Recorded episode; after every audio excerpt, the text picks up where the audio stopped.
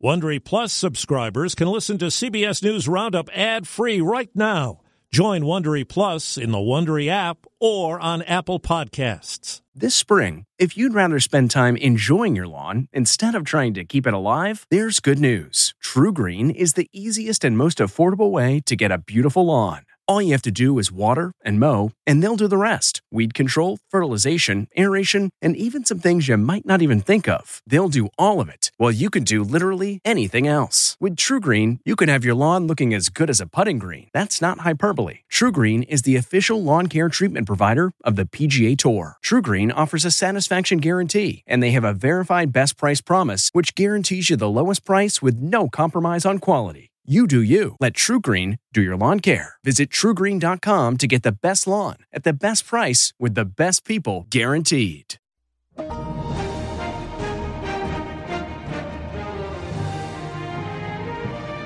This is the CBS News Weekend Roundup.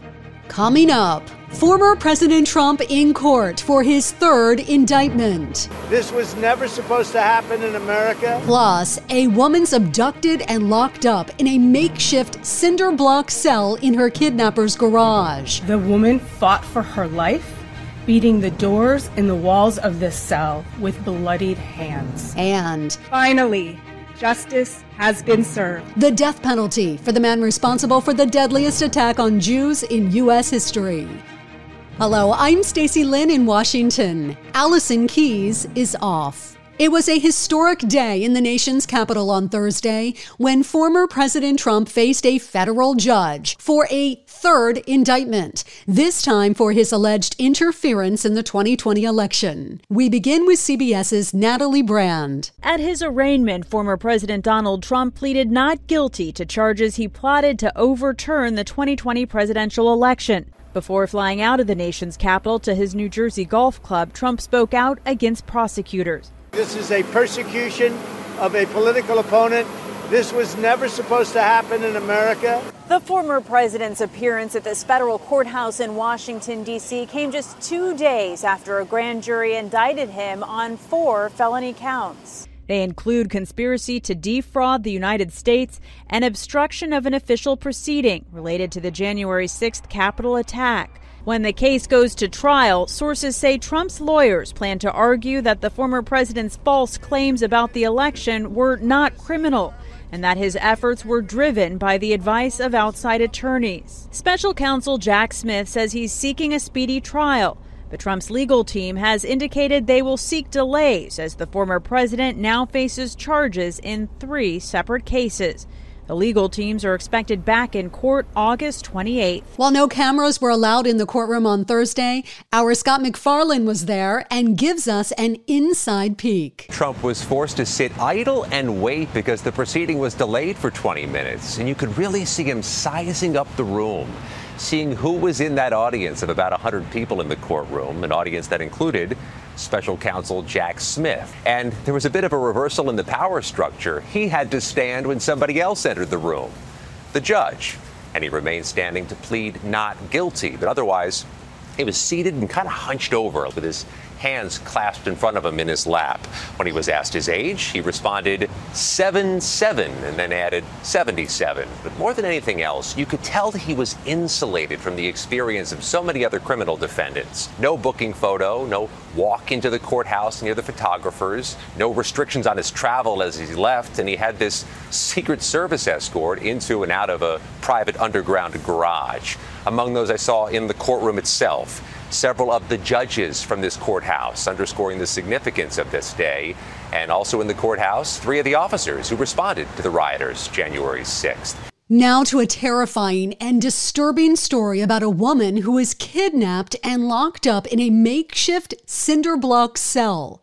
CBS's Jonathan Vigliotti reports. The woman fought for her life, beating the doors and the walls of this cell with bloodied hands. FBI officials describe the desperate actions a woman took to break out of this makeshift jail cell, where they say she was held captive and sexually assaulted by 29 year old Negasi Zuberi. She broke free and waved down a passing motorist. According to law enforcement, on July 15th, Zuberi solicited the woman to engage in prostitution.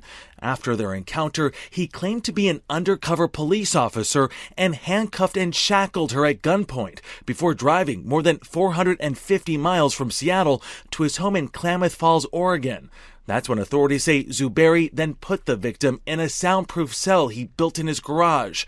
That same day, after sleeping briefly, she awoke in panic and started punching a door to get out. This was a screen door. She punched it several times to break the welds ripped the screen down, and she crawled through a small space to get out of that place. Investigators say they found handwritten notes when searching his Oregon home. One was titled Operation Takeover and included a list which read, Leave phone at home and make sure they don't have a bunch of people in their life. Another document apparently included a rough sketch of an underground structure which had concrete blocks, foam insulation, and waterproof concrete. We believe there may be more victims. Using cell phone data, Zuberi was later tracked down and arrested in Reno, Nevada, where he was with his wife and child. The FBI says they have linked Zuberi to additional violent sexual assaults in at least four states. The victim's focus, actions, and her will to survive triggered a law enforcement response that may have actually saved many other women from a similar nightmare. It was the deadliest anti Semitic attack in U.S. history, and now the gunman has learned his fate. Here's correspondent Lana Zak. A federal judge sentenced 50 year old Robert Bowers to death Thursday, a day after a federal jury in Pittsburgh unanimously recommended the harshest penalty possible. Finally, justice has been served. And even though nothing will bring my dad back, I feel like a weight has been lifted and I can breathe a sigh of relief. The 2018 attack at the Tree of Life Synagogue in Pittsburgh killed 11 worshippers and injured several others while victims attended Shabbat services. This moment is a step along the healing process. Defense lawyers argued for life in prison, citing the gunman's troubled past and claims of mental illness. But prosecutors pointed out the truck driver shared white supremacist beliefs online before the massacre. He killed half of the people in that building.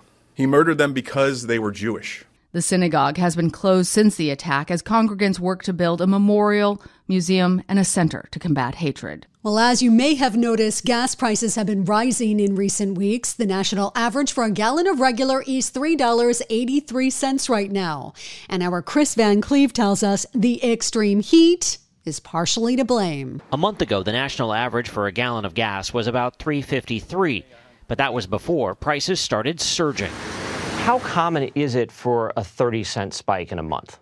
That seems like a lot. It is, and usually there is then some sort of other circumstance. That, like a hurricane. Like a hurricane or a war. Aixa Diaz from AAA. We're looking at several factors supply, demand, cost of oil, and then we had this wild card with extreme heat. In certain parts of the country, extreme temperatures, triple digits, will affect refineries because they don't want to work in such extreme heat. Many refineries are designed to operate between 32 and 95 degrees, but that heat dome parked over much of the country in June and July pushed temperatures into the triple digits for weeks, forcing some refineries to cut their output. And up went gas prices. Now, a little bit of good news here. AAA says the pace of price increases is slowing, and there is hope that we might see a price dip ahead of Labor Day weekend.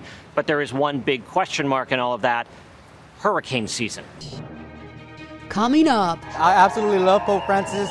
The Pope is in Portugal for what's been dubbed the Catholic Woodstock, and he's their rock star. That's next on the CBS News Weekend Roundup. That's not just the sound of that first sip of Morning Joe. It's the sound of someone shopping for a car on Carvana from the comfort of home. That's a good blend. It's time to take it easy, like answering some easy questions to get pre qualified for a car in minutes. Talk about starting the morning right. Just like customizing your terms so your car fits your budget. Mm-mm-mm. Visit Carvana.com or download the app to experience car shopping the way it should be convenient, comfortable. Ah.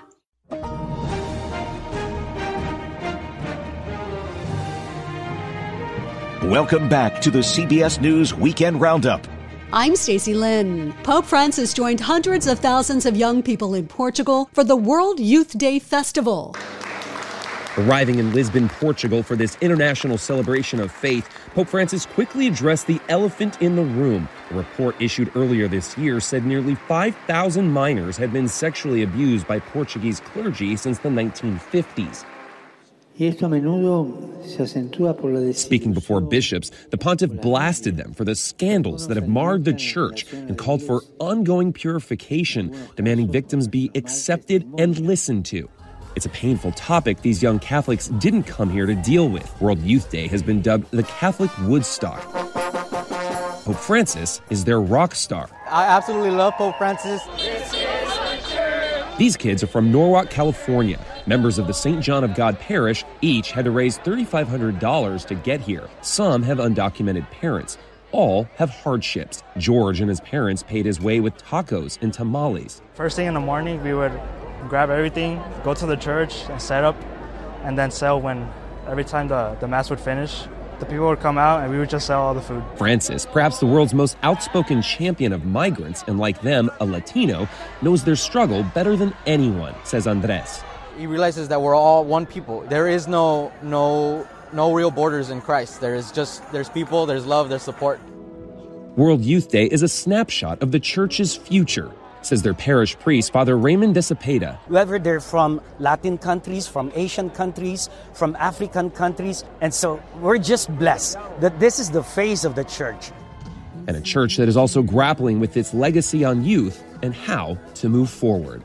The Vatican says Pope Francis met behind closed doors with 13 survivors of clerical sex abuse at the Vatican's embassy here in Lisbon, Portugal. Later on, Pope Francis is expected to meet with up to 1 million Catholic youths from around the world at events lasting through Sunday.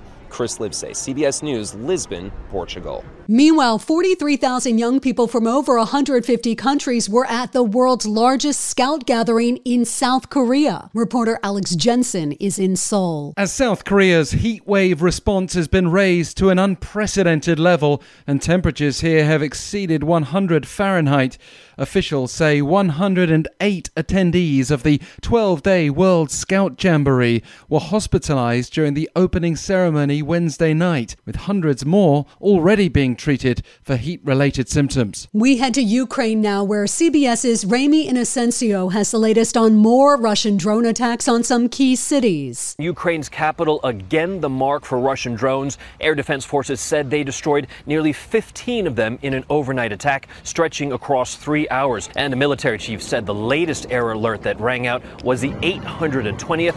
That's an average of more than one every single day since February of last year. On the eastern front near Bakhmut, Kiev says it's retaken a bit more ground, but progress is still slow. Ukraine's chief of national security said the density of landmines laid by Russian forces across the front line was madness. Three, four, up to five in a 10 square foot block.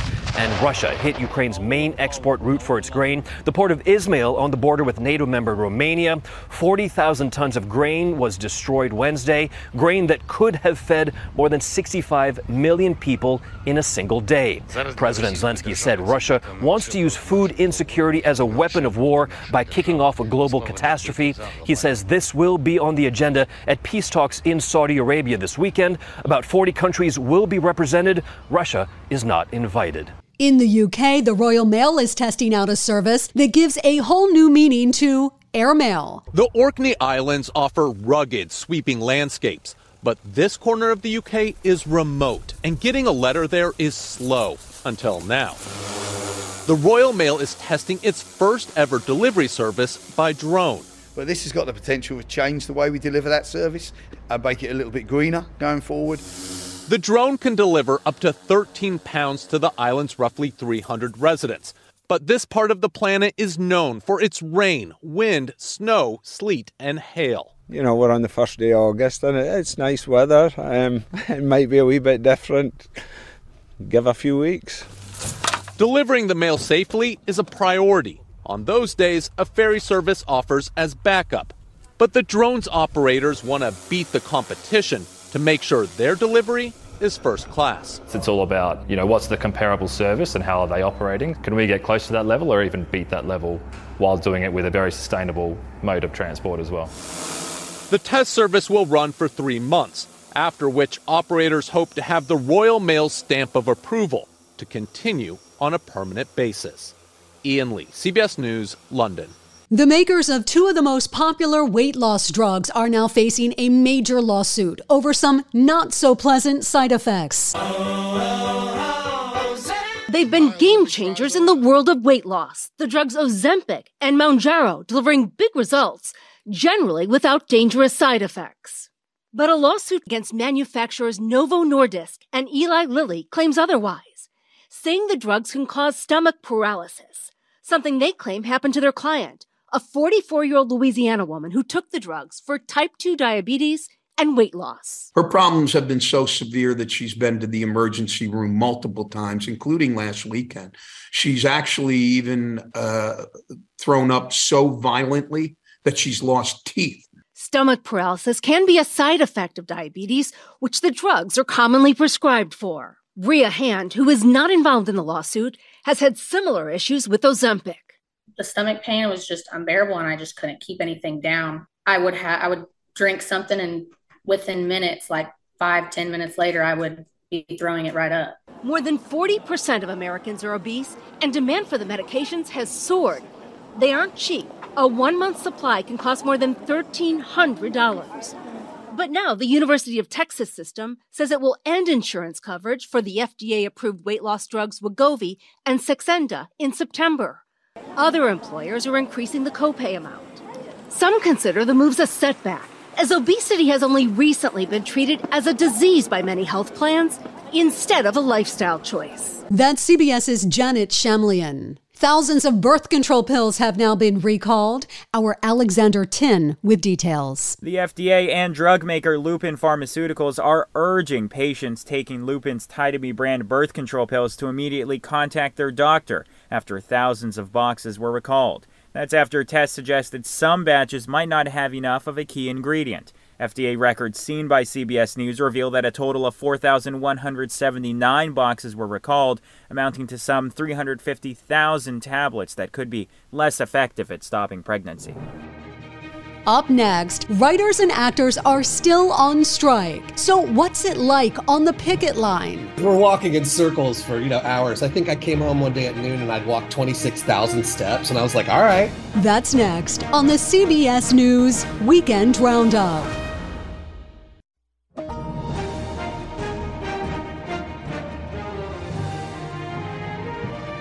This is the CBS News Weekend Roundup I'm Stacy Lyn. Writers have been on strike for three months now. Actors joined them on the picket lines three weeks ago. Brad Aldis is an actor and member of SAG-AFTRA. He's been out on the picket line in New York since day one of the strike. Let's start with the big picture, Brad. Why is this happening and what's at stake here? We went to the negotiating table in good faith, and the AMPTP, which is the producers, the people who run all the big uh, conglomerates here, um, didn't really come in good faith to the table. And uh, that's the biggest thing. We're trying to move on some things, but from day one, they weren't engaging. And it just became really obvious really quickly that we were going to need to go out onto the picket lines. So, the last time the writers and the actors were on strike, they didn't have to deal with some of the things we're dealing with right now streamers and artificial intelligence, two very big sticking points. Yeah. So, I mean, residuals have changed, and that was the way that many actors made their income and made their lives. You'd get a job, and then you wouldn't get another job sometimes for four months, six months, a year. So residuals were when a TV show repeated, obviously the companies are making money again because of advertisements, you would get paid. So that was a way to sort of bridge between your employments because actors are working sporadically. You know, we don't have steady jobs unless you're a regular on a series or something like that. And nowadays, unfortunately, uh, streamers don't effectively pay residuals. I mean, the number is so low. I remember hearing recently Mandy Moore was out on the picket line who starred in This Is Us, and she was getting This Is Us residuals, which is not that old of a show, for like a dollar and 47 cents. And that was just flabbergasting. I mean, I've gotten residuals for tiny amounts, but you know, for foreign things, for things that had been on 15 years ago. This was for something that's really recent. And it's a new model. And unfortunately, the studios have refused to renegotiate. The studios have completely just refused to sort of negotiate in a way that says that the world has changed. AI, the same thing. There was one rumor out there or a story that they had said they wanted background actors to work for one day that they're paid for, where they scan their bodies and then they use it for the rest of their lives whenever they want to with no recall or anything like that. And I mean, it's just ridiculousness. These are blue collar workers. Most actors who are out there are not celebrities. Yes, we've got celebrities on the line and people are seeing them a lot on the news because honestly, that's what people want to see. Um, so I'm walking, you know, in front of Michael Rapaport and behind F. Murray Abraham with Bob Odenkirk on the other side of the line. And it's great for for optics it's great for visuals but most of the people out there are people who put together a living. They do some commercials. They do a couple of voiceovers. They maybe have a tv guest star and a part in a movie a year and then they string together a living through that and that's just becoming something you can't do anymore. Yeah i think a lot of people when they think of actors they're thinking of all the big names the big a-list celebs that do make a boatload of money and live in these big mansions. But for the most part that's not what we're talking about here. No and i mean that's the thing. Like if you're somebody who's a huge celebrity then you're getting gross profits on a film, for instance, which means you get money as soon as the money starts coming in. But for performers, if you're somebody who does a couple of days or a week on a picture, your residuals are often based on the net profits. And most of these studios have creative accounting, which um, puts the everything in a manner where there is no net profit. Like years ago, I remember hearing about one of the Harry Potter movies. They were saying lost 127 million dollars. Now we all know that's not true. but they have ways of doing things that make it look like these things actually haven't made money and then they never have to pay out anybody else because it's really all about their stockholders and wall street and that's what we're striking about. We're trying to make it fair so that we, we work we get paid a living wage and we're appropriately compensated in the profits. I mean you know this is something which has been going for a long time. As soon as streaming came out everything changed and we've been looking at it. I mean, you know, I did a couple episodes of Orange the New Black. I don't ever see residuals for that. It still plays on TV every day. Millions of people are watching that stuff, but uh, unfortunately, it's just it, it needs to be renegotiated. It needs to be figured out in a way that's fair. And the studios, as of so far, have refused to do that. So, what are we looking at right now? We know that productions have shut down. Barbie Oppenheimer obviously came out at the right time and kind of energized the whole movie industry, but that's all stopped now. Yeah. It, it, hasn't been something that's been noticeable yet because obviously there was a lot of things that people had in the can. So they were finishing shows, they were putting stuff out, but the rest of it really, um, things are going to stop. And, you know, television shows that you like are not going to be back in the fall. So there's going to be a lot more reality TV, which I know some people love, but it'll be interesting to see. But content is going to start disappearing a little bit more. And um, I think that will affect you know the average everyday person who's like man i want to watch my show. I want to see this thing that i'm invested in. Because this is we are a part of people's lives. I mean it's you know people think of it yes it's entertainment but at the same time it's something that people connect over. Uh, in the same way that theaters like that. People talk about it around the you know well in the old days they used to talk about it around the water cooler. Right. We just sounded days, really old. these days maybe it's over facetime or zoom. Admittedly. Right but it's it is something that's a it's a temple of our lives. And you know and so there's going to be less of it. And i'm hoping that people start to notice but ultimately it's just going to be these uh, large the AMPTP realizing that you know they're billions and billions of dollars of profits. What what we're asking for is not an, a ridiculous thing. It's basically asking them not to exploit us. It's asking them to pay a fair wage and to give us you know increases which any other industry would go, oh, that's very reasonable. But these guys for years haven't had to and have, you know, begrudgingly only done this under duress when we have struck or something like that. So that's what we're hoping for. So before we wrap up, Brad, I, I kind of want to get the vibe of the picket line. July obviously was the hottest month ever on record. So that only compounds things. What's it like out there? It really is pretty energized. And it's interesting because, I mean, you know, somebody said to me right when it started, one of my friends said the AMPTP thinks they're going to break us. They've just given us a free social club slash gym because we're walking in circles for, you know, hours. I think I came home one day at noon and I'd walk 26,000 steps. And I was like, all right. I wow. mean, my legs are going to be in great shape by the end of this but yeah, there is a lot of good energy out there. It is very hot, but a lot of celebs have actually been coming out with food and things like that too. Uh, Lin Manuel Miranda was out passing out donuts one day. I've seen you know lots of people bringing pizza and things like that. The picket lines are yeah, they're they're loud, they're energetic. There might be a few too many tambourines for my taste, but other than that, they're great. Actor Brad Aldis, a part of the SAG-AFTRA union and the picket line in New York. Thanks for joining us. My pleasure, Stacy. So, speaking of strikes, auto workers are giving the Detroit three big automakers a list of demands they call audacious and ambitious as they prepare to sit down for their own contract talks. Union President Shawn Fain laying out demands for double digit pay increases, cost of living adjustments, a 32 hour week, and job security. He says first half profits of $21 billion show carmakers can't afford this. These aren't my demands, these are our demands. These come straight from the membership. Carmakers say they'll review the proposals and see where they can find common ground. Jeff Gilbert, CBS News, Detroit. Coming up, this week's Kaleidoscope. One in seven to one in eight Americans don't even know their HIV status. And there's a rise in HIV cases among black women. That's next on the CBS News Weekend Roundup.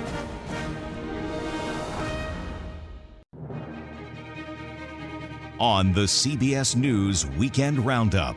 I'm Stacy Lyn, and it's time for this week's Kaleidoscope. Today, we're going to talk about the rise in HIV cases among black women. While new cases of HIV have declined, particularly among men who have sex with men, the news is not encouraging across all communities. Black women continue to be disproportionately impacted by HIV, accounting for nearly 60% of new infections in U.S. women. Dr. Toyin Nwafor is a senior medical director for HIV prevention at ViiV Healthcare. She's working to empower Black women to take charge of their sexual health. Let's talk about the statistics first. Most people think of HIV being a disease for gay men only. We know that is clearly not the case. One in five new infections are in women, and of those, the majority are in Black women. And I read that Black women who become infected with HIV tend to have fewer sexual partners. They're more right. likely to use condoms or protection, and yet are more likely to become infected with HIV. Why is that? What we're seeing is that a lot of it matters with the prevalence of HIV in the community in which you're living, right? And in certain parts in the country where the prevalence or the rates of people living with HIV are higher, the number of sexual partners does not even matter. And there's also a lot of barriers. Obviously, you mentioned that there are uh, many disparities that contribute to this. Talk about some of those. Absolutely. So, if we think about the whole care continuum, right, in terms of access, right? So, access to testing, access to healthcare. We have issues with some, uh, for some women, issues around uh, stigma, and stigma is a big part of that issues around poverty, uh, unstable housing for some people, and then starting to think of even when they do have access, do they have access to places that are able to accommodate some of the needs that may be unique to women or more common in women, including need for uh, assistance with transportation or childcare. A lot of women end up being, you know, putting themselves kind of lower on the list in terms of their self care.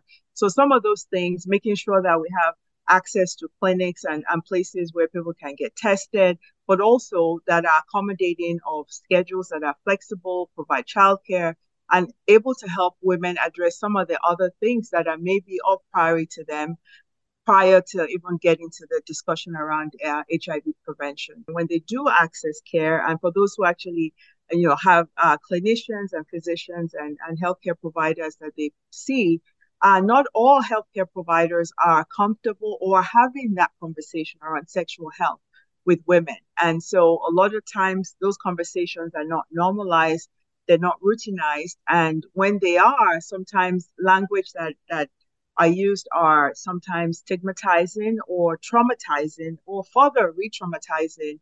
And sometimes the language and, and the way in which the messaging and the questions are asked actually uh, move people further away from HIV prevention, which is what we're trying to get to. Well, that's probably the big one there is how do you normalize that conversation? How do you get healthcare providers to properly engage their patients to be proactive? And yeah, so, you know, that's where the twofold and really working with women in the community about the importance of why the reasons why they would benefit from HIV prevention, moving away from risk and fair based tactics and moving to reasons why this is important for you, reasons around intimacy, pleasure, and desire. What happens when you're aware of your HIV status and when you're protecting yourself, issues around being able to have uh, power and control over your circumstances and your sexual health. and issues around the ability of normalizing your sexual health and sexual wellness as part of routine healthcare. From the healthcare provider, what we're working on is initiatives that, again, talking about moving away from risk to reasons, having healthcare spaces that are safe, that are welcoming, that are affirming, that are sex positive, and that these conversations are routinized and saying that sexual health is a critical and vital part of, of our overall health. So as we go through our physical health and mental health and talk about screening, thinking about HIV prevention as part of routine preventive care. And just like to do with vaccinations and offer women their mammograms and pap smears and all the other uh, uh, appropriate preventive measures, that we're talking about sexual health as part of that history taking. And in that regard, when you talk about sexual health and normalize it in a safe, non judgmental, non stigmatizing manner and make it routine, tell your women, I ask these questions of everyone I'm seeing. And this is also, we can figure out how you can stay safe and be protected then the questions become routine and normalized. And we talk to HCPs and say, you know what? Practice makes progress. Sometimes people worry about saying the wrong thing, they worry about offending people. What we find is as patients actually want us to talk to them about their sexual health, we leave it out of the exam room too often, and we need to incorporate that into our routine conversations so we can optimize the wellness of women. We can get them uh, tested for HIV. We can offer them preventive uh, options to keep them HIV uninfected.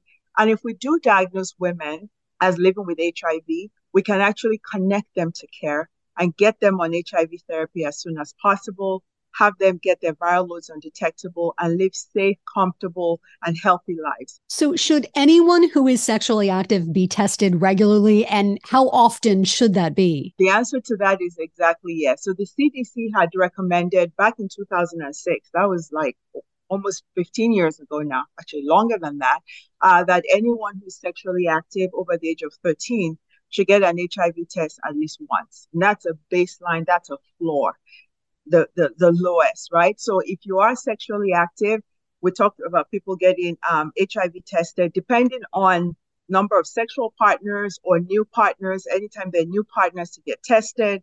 For people on HIV prevention or, or PrEP, they get tested every two months or every three months. And again, we talk to women, especially when they're in, uh, entering into new relationships, exiting um, other relationships and again as often as as needed within the healthcare system. But the baseline to even get a one-time test is not done and one in seven to one in eight americans don't even know their hiv status. That's amazing. I think it's all about empowering people to kind of take charge of their sexual health right? Absolutely absolutely. That sexual health is health and routinely having that conversation and then knowing what the options are. They are diagnosed, be diagnosed early and linked to care. And we find out that one in five women are diagnosed late with an HIV diagnosis, which means that they had had access to healthcare many times and never been tested. Such important information and such an important conversation to have. Dr. Toyin Nwafor, the Senior Medical Director for HIV Prevention at ViiV Healthcare. Thank you so much for joining us today. Thank you so much. Coming up, Tom Brady is joining a new team, a soccer team. Well, let's just say I got a lot to learn. That's next on the CBS News Weekend Roundup. CarMax is putting peace of mind back in car shopping by putting you in the driver's seat to find a ride that's right for you. Because at CarMax, we believe you shouldn't just settle for a car, you should love your car. That's why every car we sell is CarMax certified quality so you can be sure with upfront pricing that's the same for every customer. So don't settle. Find love at first drive and start shopping now at CarMax.com. CarMax, the way car buying should be.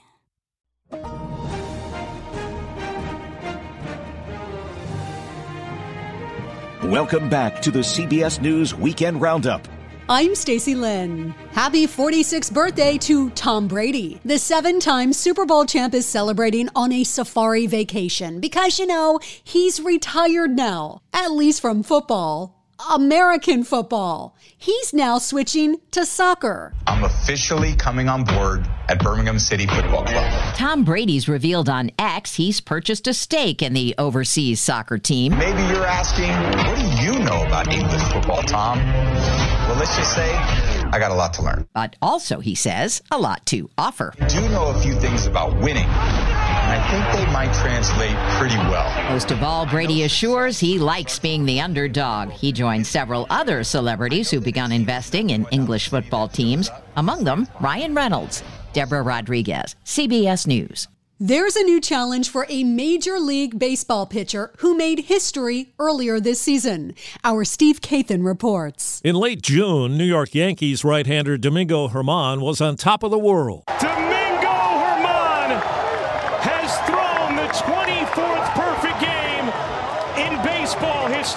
Now there's word from the team that Germán has voluntarily entered inpatient treatment for alcohol abuse. He's been placed on the restricted list. The pitcher served a 10 game suspension in May for using an illegal sticky substance. Earlier in his career, he was banned 81 games for an alleged domestic violence incident. On to some stunning allegations now about a huge pop star. Lizzo is being sued after allegedly pressuring, weight shaming, and demoralizing her former dancers. That's according to a new lawsuit filed by three women who say the singer cultivated a toxic work environment on tour and would repeatedly talk down to them and make explicit comments about everything from sex to religion. They say she'd also accuse them of being drunk on stage if they didn't perform up to par. Lizzo, whose real name is Melissa Jefferson, hasn't commented on the suit yet. Monica Ricks, CBS News.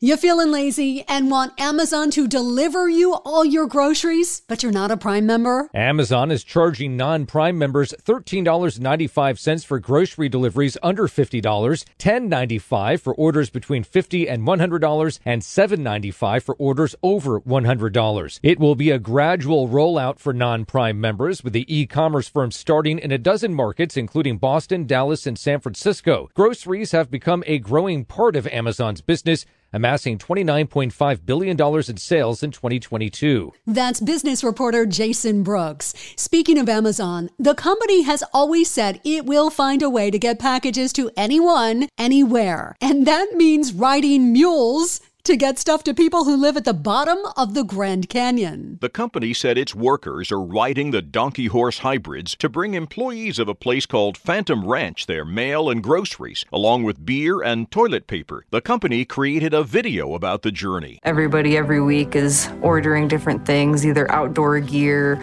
or snacks or whatever they need from Amazon. And whenever we show up, they're like, Do you have our packages? We, we got something from Amazon. Did you bring it down? And they're like, Yep, we got it. right here. It takes four hours for the mules to get to the ranch and four to five hours to get back up. Christopher Cruz, CBS News. Going out to eat is so expensive right now, but CBS's Michael George tells us about one restaurant in Brooklyn, New York that is actually dropping prices. Morgan's Brooklyn Barbecue is shaving a little off the top. St. Louis pork ribs, uh, we lowered the price on. We actually increased the size. This Texas style barbecue with a Brooklyn flair now costs just a little bit less. How much are we talking about in terms of lowering the price? Uh, a couple of dollars, a dollar or two. After seeing food, goods, and labor prices skyrocket during the pandemic, Morgan's owner, Matthew Glazier, says his costs on some items have finally come down, and he's passing along that savings to his customers. In order to get more customers in, in order to get customers to come back, there have to be some sort of value. Anytime I can save a dollar, I love it. The most recent government data shows grocery store prices were up 4.7%, while restaurant bills were up 7.7%. There's a lot more built into the restaurant pricing. Overall, restaurants are faring well in spite of generally higher prices thanks to strong demand and low unemployment. But some consumers are watching their wallets. Recent data from Revenue Management Solutions shows quick service traffic was down, with almost a third of consumers spending less on restaurants, and one in three of that group reducing their order size to save money. Morgan's customers say wherever wherever you can get a deal. A buck is a buck. That's one extra dollar, and it leaves you with a very positive experience. And you can use that extra buck to buy some bacon. Prices are sizzling right now. The cost of the porky goodness is on the rise. The Wall Street Journal says they've nearly tripled since the start of June to about 215 a pound. That's their highest level since last August. Part of the problem, they say, California's new animal welfare law that requires pigs be given at least 24 square feet of pen space for their meat to be sold in the state. California accounts for about 15% of all pork consumption in the country. Well, this was Nacho Average traffic jam this week. It had the makings to be the biggest Taco Tuesday in history. A truck carrying a load of nacho cheese tipped over on an Arkansas highway on Tuesday, spilling the golden gooey deliciousness all over the road. Liquid cheese like it cascaded down? Yeah! Police were called and the highway was shut down while the cheesy mess was cleaned up. They didn't say how long it was closed, but the roads did reopen later that day. Jen Clark, CBS News. I was going to try to go through the entire weekend roundup without mentioning Barbie at all because I'm kind of on overload right now. But this is so bizarre.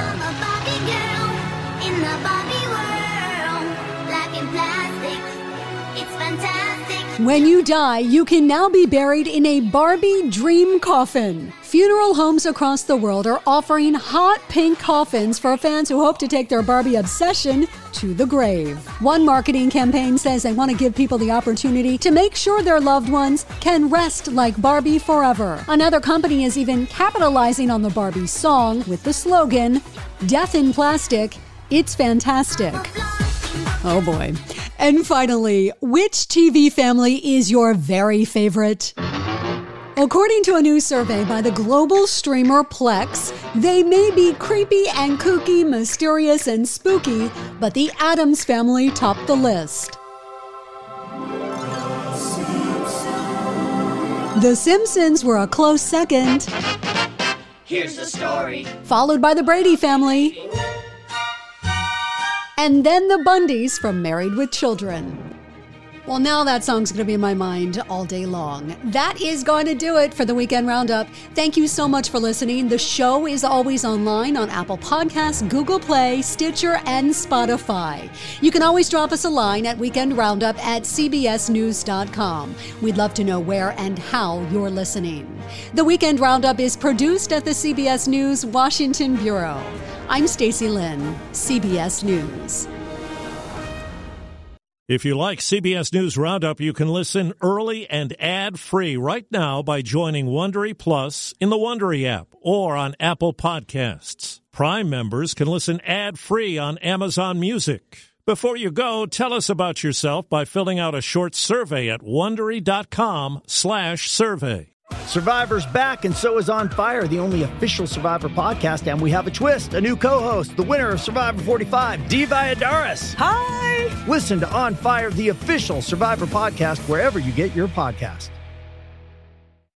Hi, it's Stephen Colbert, and I'm here to tell you about The Late Show Pod Show, which is the podcast of The Late Show with me, Stephen Colbert. And I'm here with my uh, producer of the podcast, Becca. Hi, Becca. Hi, Stephen. So, what do people get when they listen to The Late Show Pod Show? Let's, let's sell this thing. The extended moments, for sure, because we run out of time for broadcast, but we have plenty of time on the podcast. It's kind of like being a live audience member of the show because you get things that no one else hears. Listen to The Late Show Pod Show with Stephen Colbert wherever you get your podcasts.